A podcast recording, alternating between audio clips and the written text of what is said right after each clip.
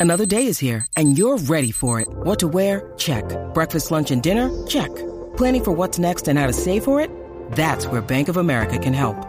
For your financial to-dos, Bank of America has experts ready to help get you closer to your goals. Get started at one of our local financial centers or 24-7 in our mobile banking app. Find a location near you at bankofamerica.com slash talk to us. What would you like the power to do? Mobile banking requires downloading the app and is only available for select devices. Message and data rates may apply. Bank of America and a member FDIC. When you need mealtime inspiration, it's worth shopping Kroger, where you'll find over 30,000 mouthwatering choices that excite your inner foodie. And no matter what tasty choice you make, you'll enjoy our everyday low prices, plus extra ways to save, like digital coupons worth over $600 each week. You can also save up to $1 off per gallon at the pump with fuel points. More savings and more inspiring flavors make shopping Kroger worth it every time. Kroger, fresh for everyone. Fuel restrictions apply. With threats to our nation waiting around every corner, adaptability is more important than ever. When conditions change without notice, quick strategic thinking is crucial. And with obstacles consistently impending, determination is essential in overcoming them. It's this willingness, decisiveness, and resilience that sets Marines apart. With our fighting spirit, we don't just fight battles, we win them. Marines are the constant our nation counts on to fight the unknown. And through adaptable problem solving, we do just that. Learn more at marines.com. You're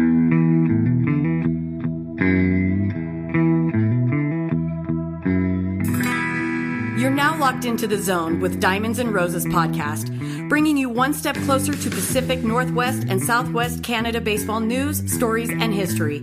Proudly fueled by baseballism, they're America's brand, Big League Chew, the official bubblegum of Diamonds and Roses podcast, and Devo Bat Company, professional wood grain bats for the love of the game. And now your hosts, Ben and Travis. Welcome, everybody, to another episode of the Diamonds and Roses podcast. As always, I am your host, Ben. Other host, Travis, and Traveling Roadshow John are out and about doing things and making things happen in life. So they will be rejoining us soon on this very great podcast that we have. But today, I'm bringing to you live uh, the 2017 Kansas City Royals pick, Josh Mitchell. He's joining me today. So thank you, Josh, for joining. Uh, thanks for having me. I appreciate it.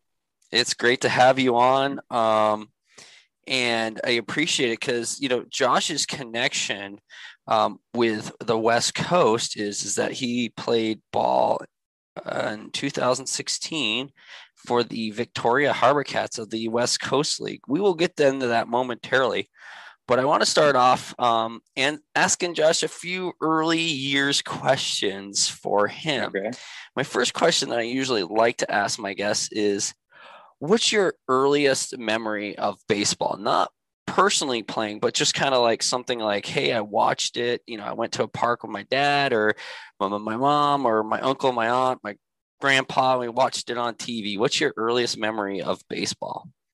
Oh man, um, I think the earliest memory of mine would be my first baseball glove when I was four. I remember my grandfather got it for me when I was four years old, and then after that, it was been kind of uh, kind of gone from there.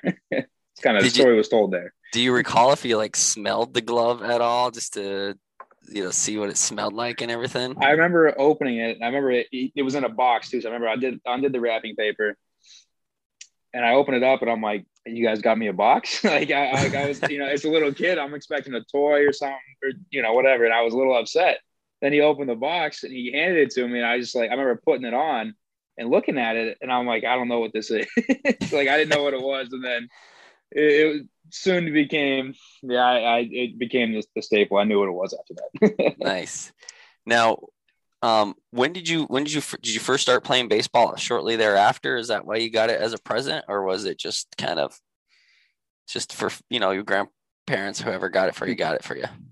No, nah, I started playing shortly thereafter. It started with t-ball and went the whole way through. But uh, my family's a big sports family, as it all is has always been. So like that was like the initial start of my uh, sports career in general, just as a kid. So, who was your team growing up?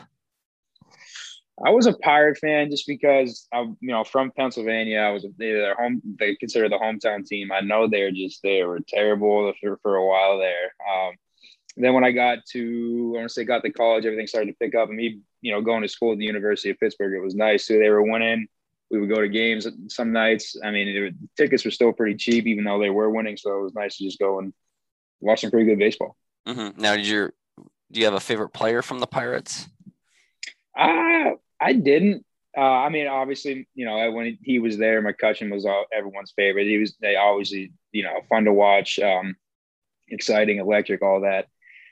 Um, but if I had to pick one at the time, would have been Mark Melancon. You know, me being a reliever and a closer, it was fun to watch him go out and do his job. He did it every night. It was fun to watch. So, mm-hmm. now, what point in your your early on career, because you're a pitcher, what what point early on did you know that this was something that you're interested in wanting to pursue further? So the funny thing is, I was actually a better hitter than pitcher growing up and uh, I just threw hard and got away with it. But as a hitter, it was I had more fun doing that. I I enjoyed that more, just being able, you know, showing up the early BP rounds, getting my swing ready for the game, and then when the game came, it was just second nature. But um, remember when I was about twelve, my dad and I were playing catch in the yard, just you know, just having a nice little catch, and he goes, "All right, you you can start throwing them a little harder." So I threw one I remember th- reaching back and throwing one pretty hard and him not really seeing it or not seeing it at all. And it buzzed by his head and he didn't even move. I remember him turning and looking. And he goes, I just go by my head. And I'm like, yeah, dad, it, it, did. And after that, it was like, all right, we're done. I'm, I'm never, I can't play catch you anymore. That's when I kind of realized I had a gift that uh, not too many people have. Mm-hmm. I remember, uh, I remember personally, like my, some of my earliest times, cause I used to pitch when I was younger and like my oldest brother because I had no control at first when I first started. And we are standing, we were out back of the house, we are standing there. My brother's like, okay, rock back and throw it. And I just threw it and it went right through the window. I've done that a few times too. Don't worry. You're not the only one. my dad, my dad was so pissed off at me. It was absolutely hilarious. Do you have uh, one? Yeah. You have one of those? You sounds like you have one of those stories. I've got a, I've got some. Uh, I've got some golf ball through the window stories. I got a football through the window, um, and one baseball through the window. That was uh, I hit it. It was my fault. I blamed it on my little brother, but it was it was my fault. So what got you what got you addicted to baseball? Because there's obviously a, a point in time in everybody's like career early on when you're playing and then you just all of a sudden it clicks and you're like, this is what I want to do. Um it was very early on, but I guess the thing that got me addicted was knowing that I'm left-handed, you know, being a left-handed pitcher is kind of a dime a dozen. And um being one that throws throws hard too now is even more rare. So um, that's probably when I knew that, you know, I have a gift, like I said, that not too many people do have, and I want to take advantage of it. And then just putting in the work every day, year in, year out, kind of like I got addicted to putting in the work and the and the process of, you know, potentially becoming a, you know, a big leaguer and working towards that. So that was what kind of drew me in. And then I've been there ever since. What was your high school experience like for you playing uh, sports? I was hectic. You know, I played football, played baseball, I played basketball, and I also golfed in the fall along with football too. So there wasn't uh, wasn't much downtime, but it was uh, it was fun because you know every sport, especially in a small town, you're playing with the same group of guys each season. So got real close. Have my you know best of friends are still from they're still the ones I went to high school with, and we still stay close. But uh, I mean, it, it, was hectic. Won a lot of won a lot of games of basketball. Baseball, we were okay. Um, football, we were all right. Golf, we were good, but there was a winning mentality that went on in that high school, and it was fun to be a part of. What worked for you as a high school athlete for conditioning and training, and what would you do differently now, knowing what you know? Hmm. Knowing what I know now, um, because I mean, I was under the impression in high school and I, this had kind of just trickled down from my dad and my grandfather that baseball players don't really work out too hard. You know, like you got to stay flexible and all that. And then getting into college and pro ball now, I mean, we we're, you know, pitchers are some of the, are the guys that lift the heaviest in the weight room. So if I would have, you know, that probably would have been um, what I would do. That you know what what what I would switch up back then, as I would lift a little heavier. Um, actually, not a lot heavier, but um, I would do that focus more on just being more powerful instead of you know flexible and stuff like that. But um, what worked for me was just being just being as active as we, you know, as all of us were, all my buddies running together, all my buddies just uh and I just playing every sport. So no matter what, we were always in shape. Yeah, we might have to run a little bit more during basketball, but for the most part, we were always in great shape and ready to go. Yeah, I mean, a lot of owners that I've spoken to in the West Coast League and some of the coaches that I've spoken to have always expressed having a well-rounded student athlete in high school because of building dirt, different, you know, muscles up, having different mechanics and so on, and playing different sports year round as opposed to playing one builds a better athlete. Do you hold that true? I do. I do. I mean, just being an athlete, being able to, you know, like I, I played four or yeah, I played four different sports. So, you know, growing up, it was I wasn't just specialized just in one sport. So I didn't really put a whole lot of stress or anything into my arm or anything like that or overdo it really. I was, you know, I was playing different sports, playing different positions, using different parts of my body, doing stuff like that. So I yeah, I would like to say I was a well-rounded athlete. And I think when it came down to when it came time to start specializing in one thing, it just made that easier. And then it made me being an athlete, you know, I could carry that over. When I started specializing one thing, that one thing kind of went through the roof. At what point were you like knowing in your mind that maybe baseball is the path that I'm going to going to take and going to pursue over some of these other um, sports that you were playing? Uh, well, basketball, I'm not very big. uh, football, I played quarterback. I was pretty good there. Um, football was football was like the first love, just because there's not too many other sports like it. And uh, my dad was a big football player in high school too, so that kind of trickled down as well. Uh, golf, I could hit a ball a long way. Um, in high school, I wasn't the best putter. Now my putting game is probably my best part of my game. But um, baseball is when I, you know, when I started seeing college offers and I started seeing, started getting emails and phone calls and people showing up the game saying they were interested, um, stuff like that. Because I didn't get those in any of the other sports. But um, that was when I was like, all right, I can at least get, you know, most of, if not all of my college paid for you know, which is the main goal was just to get the education. You know, pro ball was icing on the cake, and I, I didn't really think about it until the time came. But when I saw when I started seeing college scouts and even some pro scout stuff, I was like, all right, maybe I am, you know, a little better than I give myself credit for or even thought. So maybe this does have a chance to manifest itself into something. Is there one coach early on in your your baseball career that you remember to this day and probably had one of those bigger influences on you? And i'm, I'm just talking through up through high school at this point. Mm-hmm. Up through high so my dad and my grandpa were always they were always the two guys that coached. And were always in my corner. So those two for sure. What was those it like guys, what was that like having them as your your your coaches? Because you know i mean fam- obviously it's like they always tell you don't hire your family don't work with your family. It's like right. one of those separate thing. I've had par- you know i had my dad my brother coach and i know that there's been butting of heads at times. Um, what was that experience like for you? There's a lot of butting of heads. There was but um it's uh it's a i think it, it, for me it's a blessing and a curse because you know no matter what you're held to a higher expectation so there's no really no wiggle room or no room for error, which in turn had made me a better ball player. But um, there are some times that you just wanted to smack them. I'm going to be honest. just being a family, just being a relative, it's just like you wanted to. You, you didn't feel like you were being heard. You didn't feel like you were, you know, your opinion mattered. So, um, but deep down, you know, as I've gotten older, I know that what they did and how they went about it was for the betterment of me, and it made me into who I am today what kind of leadership at key leadership abilities and aspects and things that you could take away from what they taught you that you carry on till today? Oh, I still do it today to this point, even me being a 26 year old, you know, closer.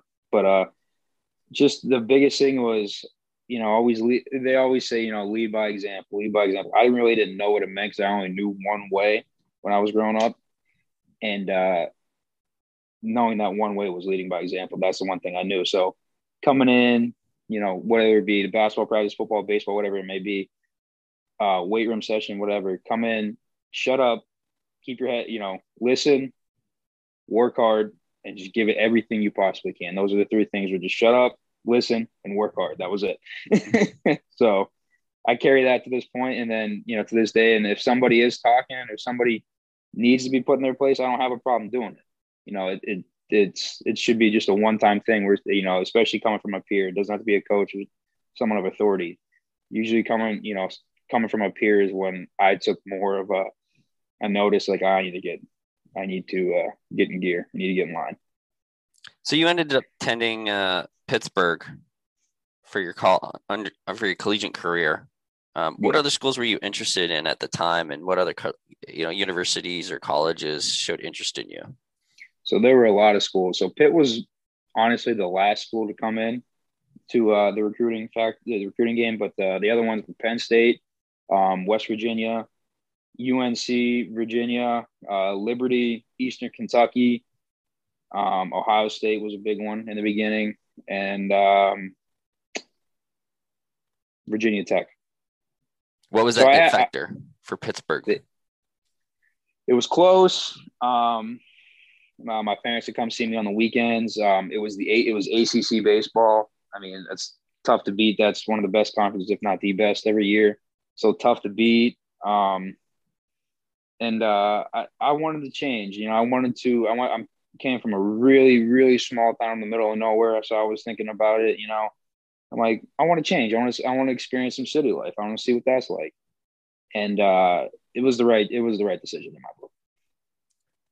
Explain that first year. You, you know, you get done with high school, you graduate, big man on campus at that point, go into college. Now you're the little guy on campus, going into a brand new program with all these people that you've never played baseball with in your career unlike in your high school career where you came up through with these guys, what was that first experience like for you meeting your team and so on? It was um there so that freshman year we had a lot of seniors and a couple of fifth and sixth year guys. So it was uh it was different. You know, it was um I went from a I, like you said, I went from being the big guy on campus to one of the younger guys and then I'm with grown men. I'm with guys that are getting ready to, you know, start the workforce or go play pro ball or, you know, have serious girlfriends thinking about marrying. And I was like, height. there was like there was a question where I was like, what did I get myself into? But um it went well. You know, the fall went really well. At, you know, ending ended the fall well, you know, went into the, the little Christmas break well. I was supposed to be the Friday night starter as a freshman. I went in, and I put on a show, I, I did my job um, I impressed the right people, and uh, unfortunately, um, I ended up having shoulder surgery.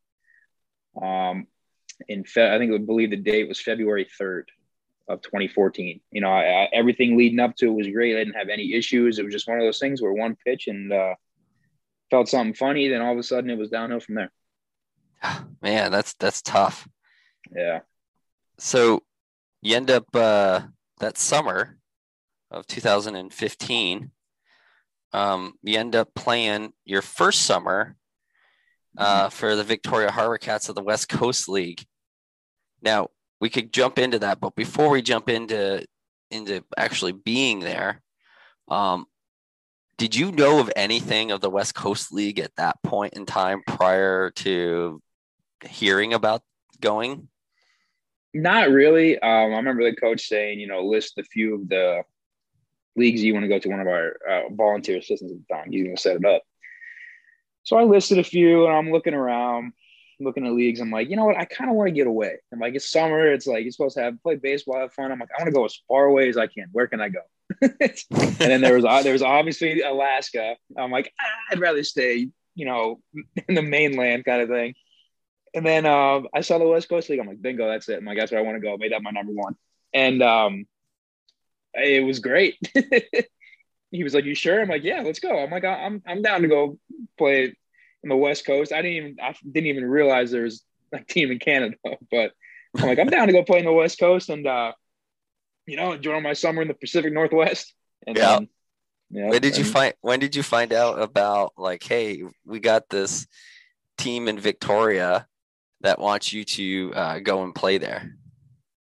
The day that my coach said, "Hey, you're going to be a Victoria Harbor cat," I go and say, "What?" I'm like, I don't remember seeing that team. And they're like, "Oh yeah, it was at the very bottom. They play for they play on a small island in Canada. I go, wait a minute, I'm going to Canada. He goes, yeah, make sure you have a passport. I go, ah. I, I was like, oh no. I'm like, all right, fine. So I went and got the passport, did all that, but I was excited. I was uh, looking forward to uh, just throwing a little bit more, getting some more innings, and just enjoying the summer. Yeah. And did you get a call from, you know, who did you get the first phone call from from Victoria about? I believe it was.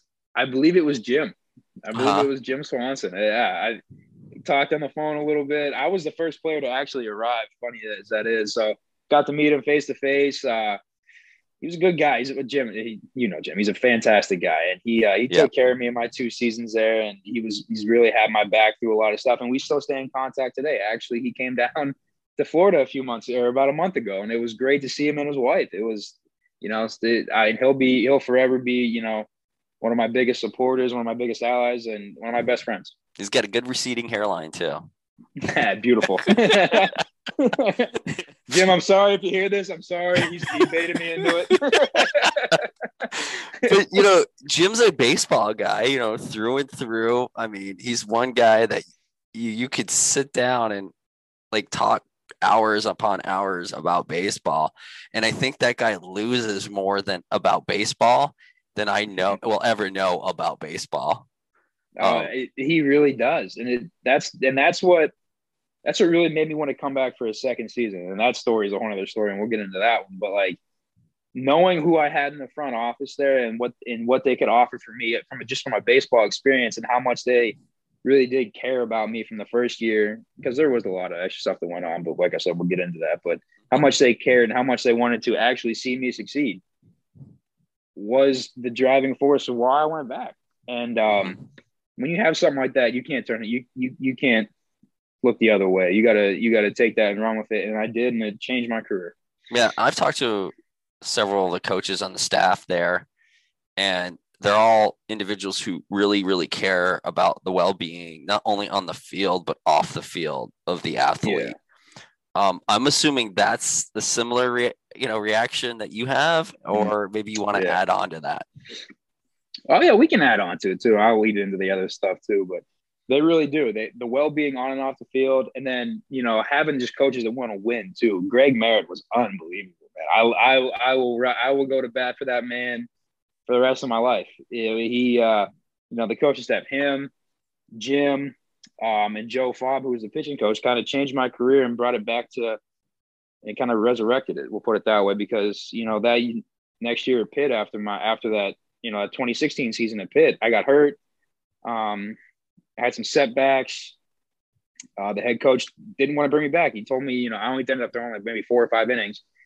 And um, the head coach, you know, it was in a nutshell. My, you know, exit meeting pretty much told me he's like, "Hey, we're gonna, you know, take your scholarship. We're pulling your scholarship. You didn't, you, you didn't do much. You didn't do anything for us this year, you know." Um, so Jim was actually, ironically, the first person that called me the first year for Victoria was Jim, and then I was, he was the first person that I called when all that went down. And it was, I go, Jim, um, I got a question for you, man. You you got a you got a spot for you got one more spot for a lefty.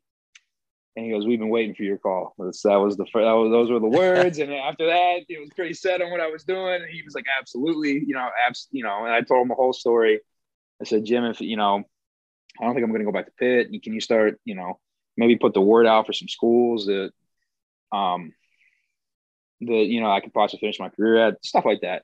And he he did the dirty work. He got there were scouts there at every game, um, and they just they um, you know he he really put me under his wing is what it seemed, is what it felt like and took care of me. He mm-hmm. always checked in on me, always made sure I was okay.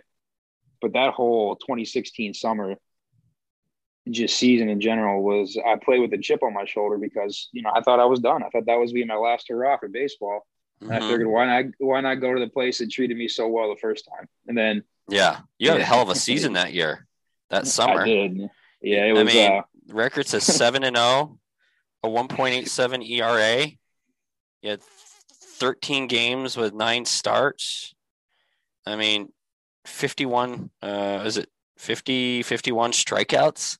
You had one hell of a season. It's, yeah, it's, it's, something something ridiculous. Yeah. Yeah. yeah. I mean, I'm just looking at the stats right now, and it's just it's phenomenal. Like I mean, obviously, like you just said, you had a, you had a little bit of a chip on your shoulder, but talk to me about like, you know, Jim. This is one side of Jim that I I know that he has, but it's from a player perspective, it's a little bit different than a personal relationship that you have, personal slash professional relationship that you have with him. Um, talk to me about like, okay, so he's working with you that year. These coaches are mm-hmm. working with you. Like, what's something that you think that you also took away from that staff and, and that summer that you're going to carry with you for the rest of your life? Um, the rest of my life, I mean, self confidence because I went in, I went back out there kind of with like my tail between my legs. Yeah, I had a chip on my shoulder, but you know, I was down that, you know, somebody I trusted, somebody who said that I was going to do this and that for them at school kind of had like, you know, backed out and lost faith in me, lost, you know, lost belief in me. And um, to the point where they wanted to get rid of me. So somebody who believed in me and, you know, gave me a little bit of confidence. They didn't tell me what I needed to hear. They, they didn't tell me what I wanted to hear. They told me what I needed to hear at the time. And some of it was harsh.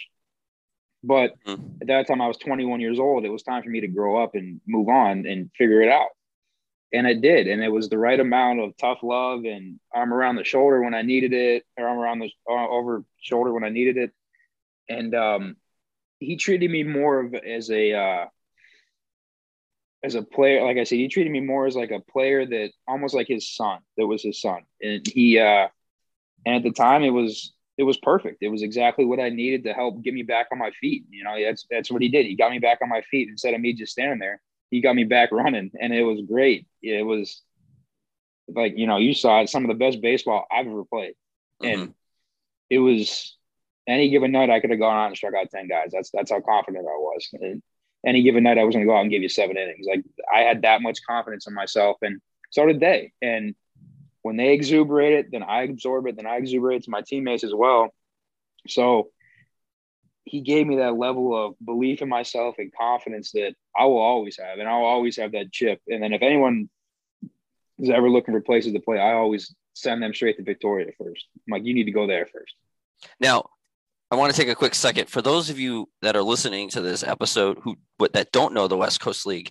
Um, it's located in uh, Oregon, Washington, uh, Southwest Canada, and it's actually moving up to Edmonton, Kelowna, and uh, a few other places. There's, I think, five teams right now currently in Canada, located in Canada, and there's other teams scattered throughout um, Oregon and Washington. But it is a, it's just like if you're aware of it, it's like um, the uh, Cape Cod League. It's a summer collegiate wooden bat league for athletes like Josh, who is in college, or those tra- going from high school to college, um, having that ability to play with wooden bats. Sorry, I just wanted to mention that, Josh, because you know, I mean, there's some people who don't understand uh, what the right. West Coast League is. But let's go back to let's go back to Victoria. Let's go back to um, the Harbor Cats. Um, Wilson's Group Stadium, beautiful stadium great atmosphere from what I hear. I'm hoping to get to experience it next summer. Um, but what was that experience like for you at Wilson's Group Stadium? It was great, especially when you got little kids painting their face. I had the, I didn't I didn't have this beard, but I had a beard at the time, and it was pretty thick for you know the most part. But uh, it was cool seeing like as I would walk out of the tunnel after getting ready to go warm up, and after warm up, walk down the side, and I would see these kids come running to the front row with their faces painted like a beard. It was great. it was the coolest thing I've I was I'm like they these guys treated me like a big leaguer when I was really only a 21 year old in college. Like it was crazy. Mm-hmm. Um, but when you got three, four, five, sometimes six thousand fans in the stands on any given night, it's like this is pretty cool. Like yeah. I, I don't remember a small crowd that I pitched in front of, even when we were playing bad, which wasn't too often. But like I don't remember a small crowd, and mm-hmm. I just mm-hmm. always remember a loud and just a rambunctious crowd that actually was baseball savvy, which was the best part. Like they mm-hmm. they got the game, they understood what was going on, and they fired me up a lot. yeah. Well, do you recall a particular player that you just in your time in the West Coast League that you just loved pitching against, and you just had a little bit of rivalry against? Do you recall anybody? No, I don't. That's the thing. I uh when it comes time to actually pitching like that, and I was in a zone the whole summer, so I really don't remember some of the guys I played against. I remember the guys. I remember. I mean, the majority of the guys that I played with, but not I really don't remember too many of the guys I faced. Whether they, whether they were right-handed or left-handed, that's really all I knew, and it's really all Merritt and I focused on. we like we like uh, uh, what's his name? Um, Kurt Russ, not Kurt Russell, but uh, oh, um, sorry, I have to edit this part out. Uh, Kevin, Co- are you like Kevin Costner? Like when he in like for the Oh, love the of the clear, game, like clear the mechanism. clear the mechanism. Is that you? Uh, I, I didn't have a saying like that, but usually it was uh, when I took a deep breath and looked at the catcher. That's all I saw. It was. Um, I can look back and I can tell you that, but I can't tell you the feelings or like the emotions tied to them. I, I, I just, I would, I was just locked in the zone to the point where I went out and did my job every, almost every. I think I had one bad start in there, but uh, I went out and did my job, and I was so focused on doing my job that nothing else mattered. Yeah. So how do you how do you think your time with Victoria prepared you for your professional career?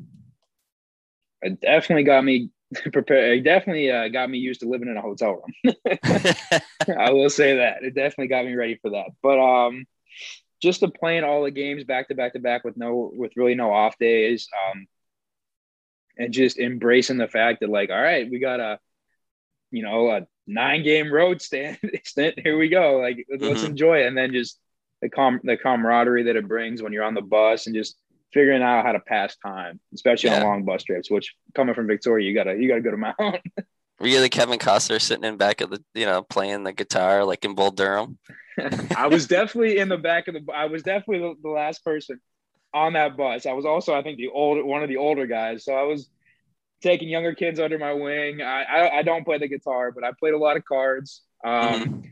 I was a dealer a lot and teaching people how to do this. Um, teaching people how to throw different pitches, how to do this, do that, and just getting to know my teammates. And that was the biggest thing on those bus rides was getting to know each individual teammate. So when it came time to, you know, if it came time for me to put my arm around somebody or jump down somebody's throat when I needed to, when they, they just needed a kick in the ass to get going, like I knew I knew what buttons to push, I knew where to go, I knew how to lit, uh, light that fire, and that's what really set me aside as a leader and like the almost like the captain of the team was doing Mhm. that. And I got So- and I got a lot of and I got a lot of that from Greg himself. And he kind of like, you know, being a returning guy, he kind of like, you know, I don't want to say like gave it to me, but pretty much like, hey, listen, this a returner, you know what to expect. Let's let's let's let's go have a great season. And I kind of took that as I'm the captain, this is my team, and as I go, we go. So Mhm.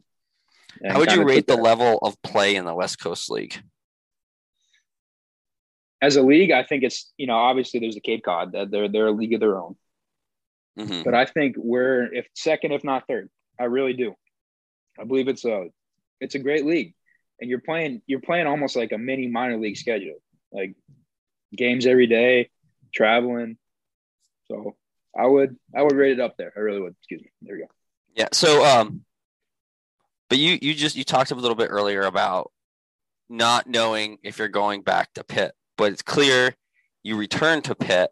At what did. point did you? What what point did you know that you're going to return, and did you get that scholarship back? So I ended up. I think it was like the last couple starts of the season. A couple schools. Hawaii was a big one. I almost, I almost, really almost signed to go to Hawaii. I don't think I ever would have left the island either. So I probably would have stayed there for a while. But um, yeah, I got a call from my head coach one of the games before prior to a game saying, "Hey, you know, we see you're pitching well. We'd love to have you back." Da da da da. And I answered it, but I didn't say anything. And I went out, and that was actually one of the games I didn't pitch a lot. And then two days later, he calls me back and says, "Hey, like, uh, you know, we don't want you. We don't. We we don't. We think we're to go a different direction." And I go, "Listen, I'm coming back. I'm to be your Friday night starter, and I'm to get drafted. I'm to be the best player on the team." And he laughed at me.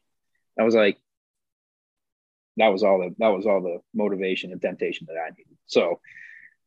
Told all those schools I was going to go back and earn the spot, and they were like, "All right, you know, you got one more year eligibility because I got redshirted my freshman year because of my shoulder." They go, something doesn't work out, you can always, you know, use that as a transfer year or a grad year. Ooh, excuse me. But um, so I took that into consideration as well. But I went back with this, uh, with the mindset that I wasn't going to be denied anything, and uh, it wasn't, uh, it wasn't easy. I'll tell you that because there was a lot of shit that I had to, I had to deal with, and all of hoops I had to jump through just to get looked at, just to get an opportunity. And it was nice that I only needed like three classes in the fall. So really my focus was just baseball. And um and it was proving to myself that I belong. Not so much proving everybody wrong, because that can be a dark path to go down, but proving to myself that I'm good enough, if not better than all these players here. And it so happened that it worked. I, I went, I earned the Friday night stop, the spot. I, I was, I separated myself. I, and I proved to myself that I'm the best player on this team mm-hmm. and the best pitcher on the staff, and it worked. Yeah. You know, I not to try to be funny, but to quote Ted Lasso, it's like believe. You got to believe and believe. That's, yeah, I've like, never seen. I, have never seen Ted Lasso yet. I heard it's good. I gotta, I gotta get on that. But, but, but that's like, the thing, yeah. But like Ted Lasso, just like believing in yourself. I think that's one of the things you know that teaches you. But believing in yourself and believing that you know you could kind of come back from this seems to me it's like your story. It seems like your you know your story about overcoming you know injury, overcoming you know this obstacle of going back to one of the schools that you know didn't want you and yeah. wasn't going to bring you back, but you come back and you earn your spot back. I mean, that's that's the idea. That's the basic I believe in yourself story right there. So mm-hmm. that's that's really good, and I'm I commend you for you know your work Thanks. ethic because it's a lot. That takes a lot of work. I'm sure this wasn't like, hey, I'll skip a couple days. I'm sure you were probably working no, every day at this, weren't you? Yeah, absolutely. There was there was no skip days, and there's still no skip days. You know, even that as far as I am now. But I'll tell you what, it was so rewarding when he handed me the ball on Friday night and said, "This is," or handed me the ball Thursday or Wednesday night before you know he's like, "Prepare because you're the Friday night starter." I don't think he liked it. I could tell there was something that he was like, he proved me wrong. Like, you know, he, he didn't want to, he, he didn't want to swallow his pride, and it made that feeling so much sweeter in my mind and my just the way I felt.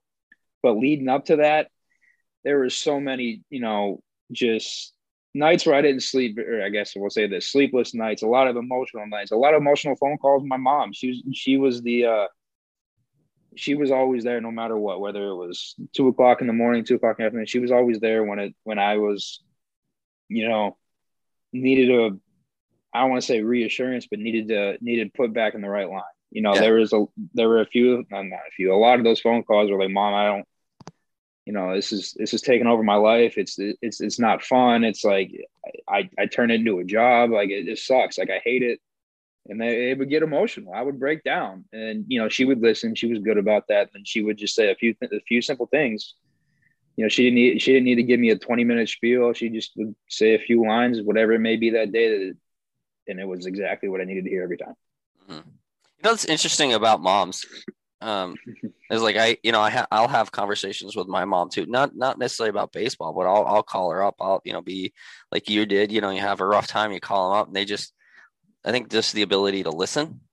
Um, yeah. But you know, like you said, it's it's it's kind of crazy to know that they only have to say a few words, and you feel like a ton better. Um, you know, what's one thing that you know like that mom said to you that just really clicked and was just like, all right, you know, I could, I'm going to go back to do this. I'm, I got it. Mom, thanks so much. Honestly, it was just a lot of it was remember that I love you and that everything you've done, you've made us so proud to this point. Mm-hmm. Hearing that, it's like, well, I don't want to stop making you proud. So why would I quit now? So it was almost like the instant turnaround. Mm-hmm. And it was, and it, she still does it to this day. like, I don't I don't have too many of those phone calls anymore. But after a rough night, she's like, "Listen, Josh, you you know you, you sucked. You had a bad night." Well, I watched. I'm like, "Yeah, mom, I, I know." Like I can chuckle about it. I'm like, "Come on!" Like, all right, I get it. And like just that laugh right there that I can that she can bring out of me just instantly makes me feel better. And she's like, "Listen, you know, I'm still proud of you no matter what." He's like, "She's like, your career could end tomorrow, and I still would." You know, she's like, you're not a failure to me. You've done everything you wanted to do and then some, and had to jump through a lot of hoops and over a lot of hurdles to come back. It's, you know, it's impressive. She's she said this the other day. She's like, it's impressive what you've done after having all these injuries and coming back and continue to keep doing. It. She goes, I would have quit a long time ago if I were you. Yeah. So, You're probably an inspiration from your for your mom. I, I mean, she's the inspiration. Her and my dad are the inspiration for me. I try to be inspiration for kids that are younger than me. Yeah, I try, I try to do that, but you know, they've been, you know, everyone says they have a hero or something like that. Mine's always been my parents, and that always will be my parents. Nice, very cool. You get drafted in 2017 by the Kansas City Royals.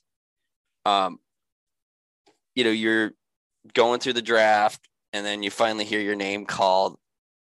You know, what was that that feeling like for you to hear your name called?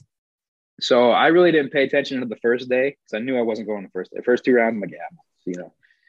I was projected anywhere from seven to twenty. There's seven to fifteen were my like was like my my projection from scouts and coaches and stuff like that. So I was like, all right, you know, that's when I start paying attention.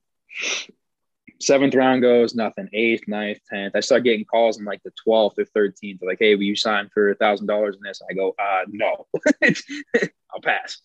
And uh, so I kept going, kept going. And then the 20th round rolls around and I'm like, what in the, I'm like, what in the hell's going on? I'm like, like I was projected all these, you know, seven through 15, and I got one call on the 10th or two calls on the 10th, and all of a sudden I'm done. Like it's whatever. So I had gotten so mad. I'm like, I'm just gonna go sit outside. I ain't doing anything. Just leave me alone, mom and dad. And so my parents just my parents saw the draft tracker on that MLB TV pops up. And my phone starts ringing, and I'm like, I'm like, I'm it's probably one of my friends playing a playing a joke on me because my buddies were big into it too. Like, oh, Josh, listen, this is I had some some guys, some teammates that researched on what teams needed. I was like, they were all about it. These were some of my high school buddies were all in on it. They they were all for it. They you know they wanted me to succeed. And I was so fed up. I was like, right, I'm done with this. I'm going back to school. Great. So phone rings and I don't. I'm like, I'm not going to answer it. Rings again. Not a. It's like still the same call. Ring. Not. I'm like, now not looking at it. Rings again twice. Third time, I'm like, all right. I should probably pick it up. look at it, look at the number. I'm like, Kansas City, Missouri. I'm like, who in the world is calling? Oh, I slid, answered it. And then he goes, the scout that called me, he goes, Hey, Josh, uh, turn on the TV. So I flip, and so I'm like, Mom, check it. And she recorded it with the, you know, the 22nd round. The Kansas City Royals left-handed, left-handed pitcher Josh Mitchell. I was like, all right, we've uh, that's that's that's pretty cool to see. nice. So that you know you get get picked by the Kansas City Royals uh, to go play for them. You've been in their uh, farm system now for uh, a couple years. What's that experience been like for you coming up through the Royals farm system and now in um, Double A ball with the uh, Wichita? Well, so as, I mean, when I was at Kansas City, they were a great organization that took care of me through some ups and downs, injuries, stuff like that. Oh, I'm sorry, then, you're with Minnesota now. Sorry. Yeah, I'm with Minnesota now. Yeah, but I, can't. you know, I thank Kansas City every time we talk. Someone asked me about this because they gave me a chance. They, they took the chance on um on a kid that kind of struggled a lot, had his ups and downs, more downs and ups in college, but uh, they gave me a chance and I ran with it, and now thankful the Minnesota Twins gave me another opportunity, even even an even better one. You know, with the, with the Rule Five. So we're uh, we're taking this one and we're running with it. And that's the biggest thing is when you get the opportunity, you don't let it go. And that's mm-hmm. what I'll tell to everybody. I might not be the I might not throw the hardest. I might not be the best.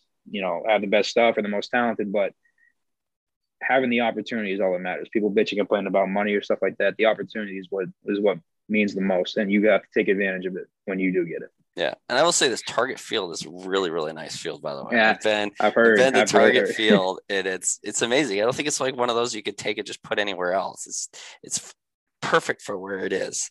So, and I do apologize about misinformation on there. It, it you No, got drafted by Kansas City, and now you are with the Minnesota Twins farm system. So I do apologize. Yeah. correct myself.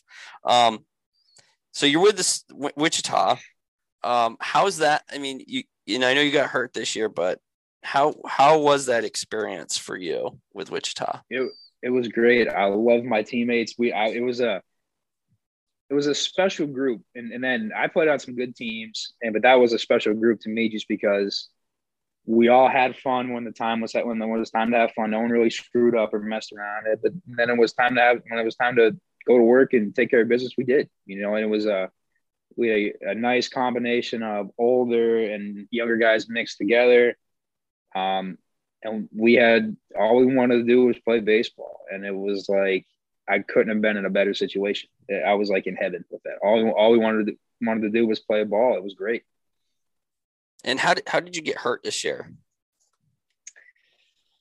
Well, I think it had been just you know years of wear and tear on the elbow. Um, it hadn't felt the best in the last year and a half, two years, I would say. But I thought that you know I'm like, listen, I'm getting older.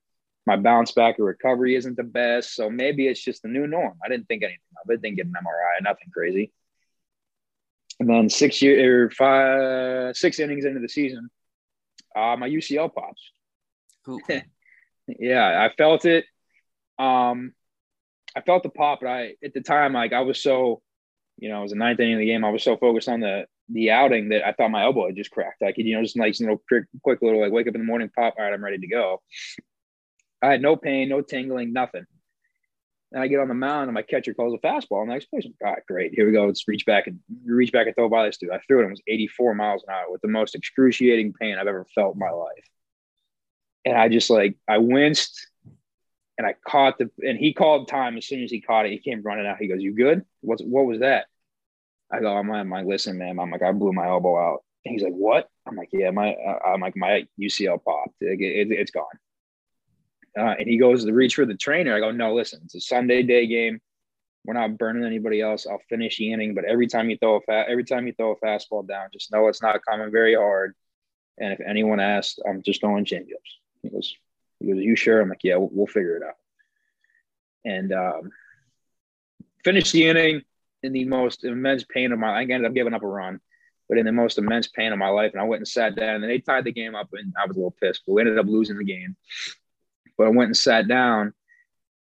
And I go, I go to my trainer. I'm like, listen, we need to, something's not right. He goes, what do you mean? I'm like, we need to go to the training room. He goes, why? Because I can't straighten my arm right now. And it's swallowed up, all that stuff. He goes back and does all the UCL tests. And the one thing leads to another. I get an MRI to the next day. And then there we are.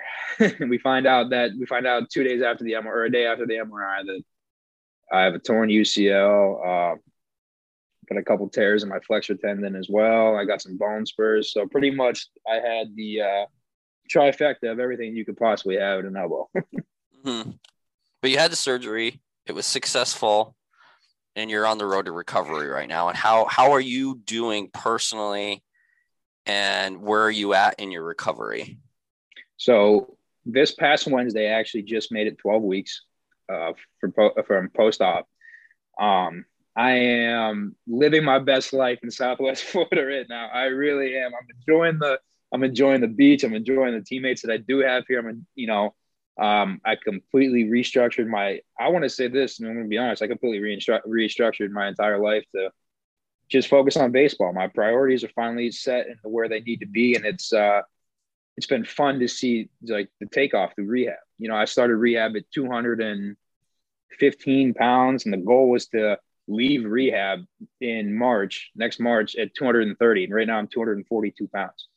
You know, the the amount of, you know, weight and strength that I've gained is it's unbelievable. And the amount of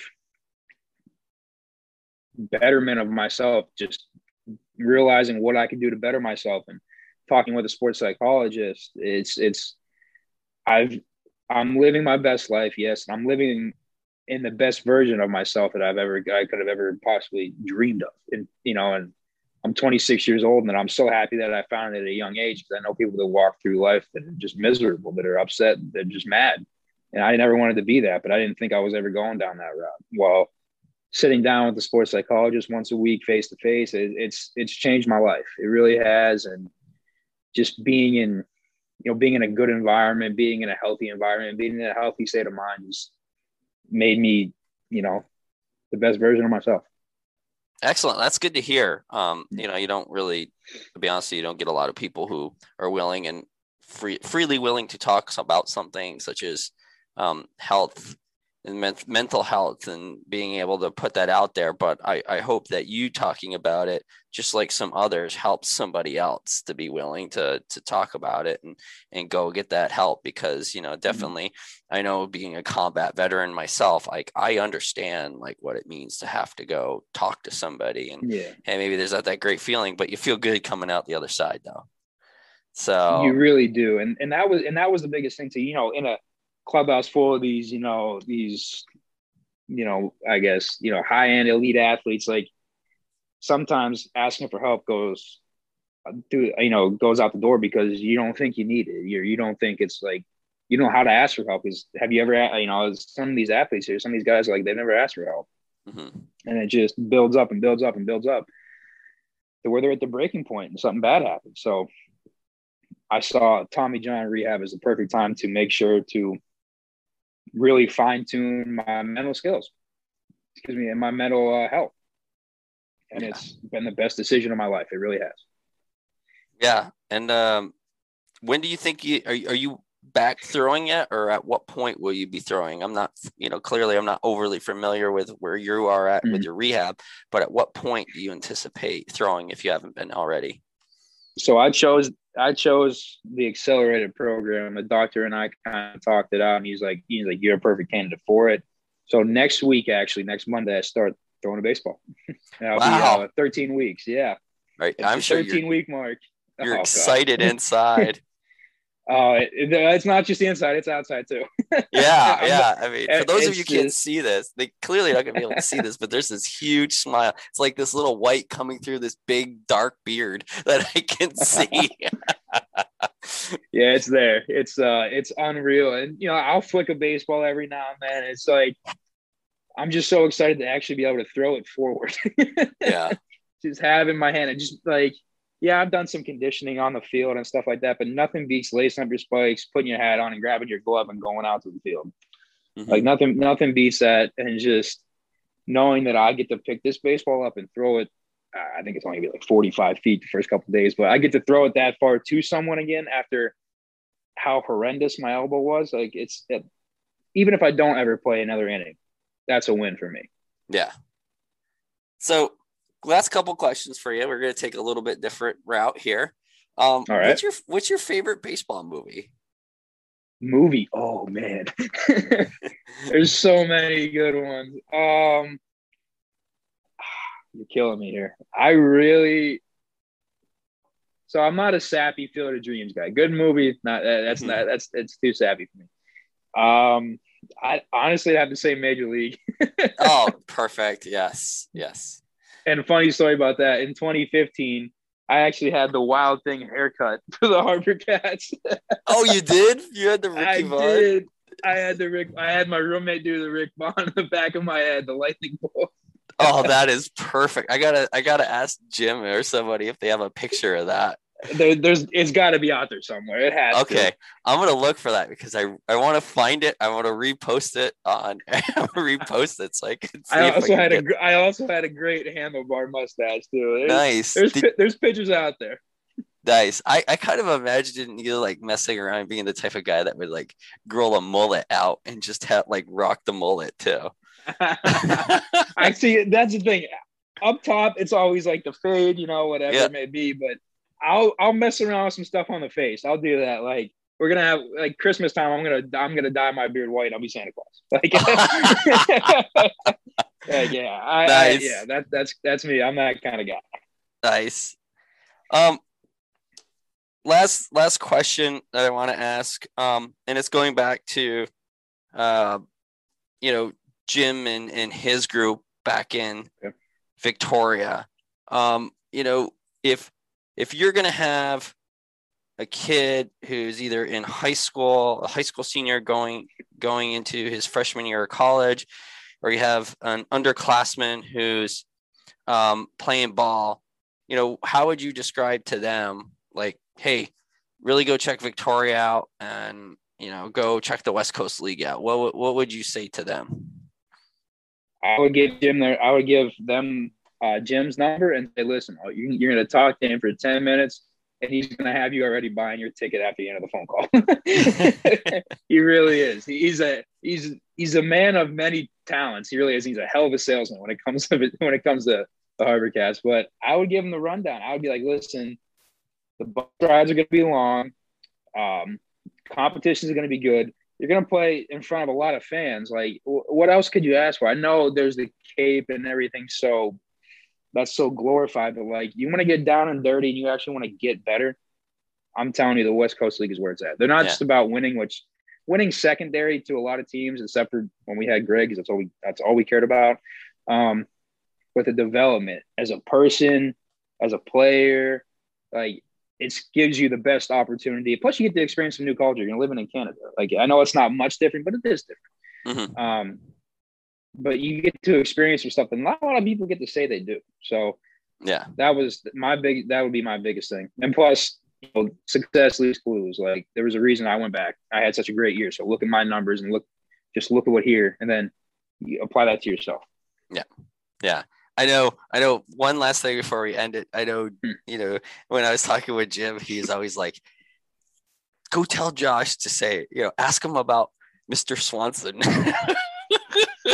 oh, he told you that, huh? Yeah, he told me. like, uh, yeah. All right. So that's a respect thing. I, you know, uh, I, my parents really, you know, I want to say beat in the respect part. So yes, ma'am, no, ma'am, all that Mr. Mrs. kind of thing.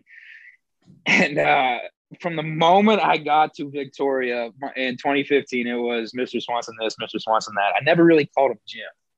And uh, every now and then I'll do it just to like tease him. I'll call him Jim, but uh, see if he see if he picks up on it. But it's still Mr. Swanson, and he's like, "You just call me Jim." I go, "No, I'm not gonna do it." Like it's like it's like it goes against everything everything I was taught, how I was raised, everything.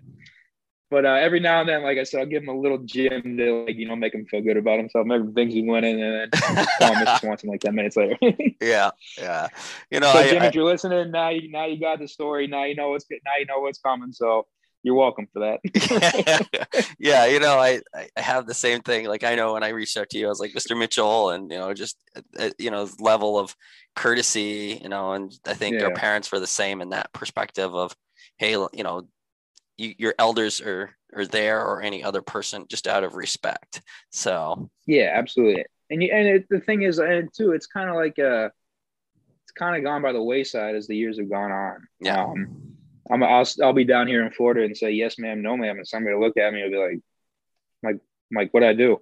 I'm like, it's just a respect thing, you know. I'm not, I'm not doing anything bad. It's yes or no, sir. And they kind of look, look at you. It's like, and the I did it to somebody when we were out to eat. He, the guy like looked at me like he was kind of taken back. I'm like, I'm like, did I say something wrong? Did I offend you? He goes, no, I just haven't heard that in such a long time.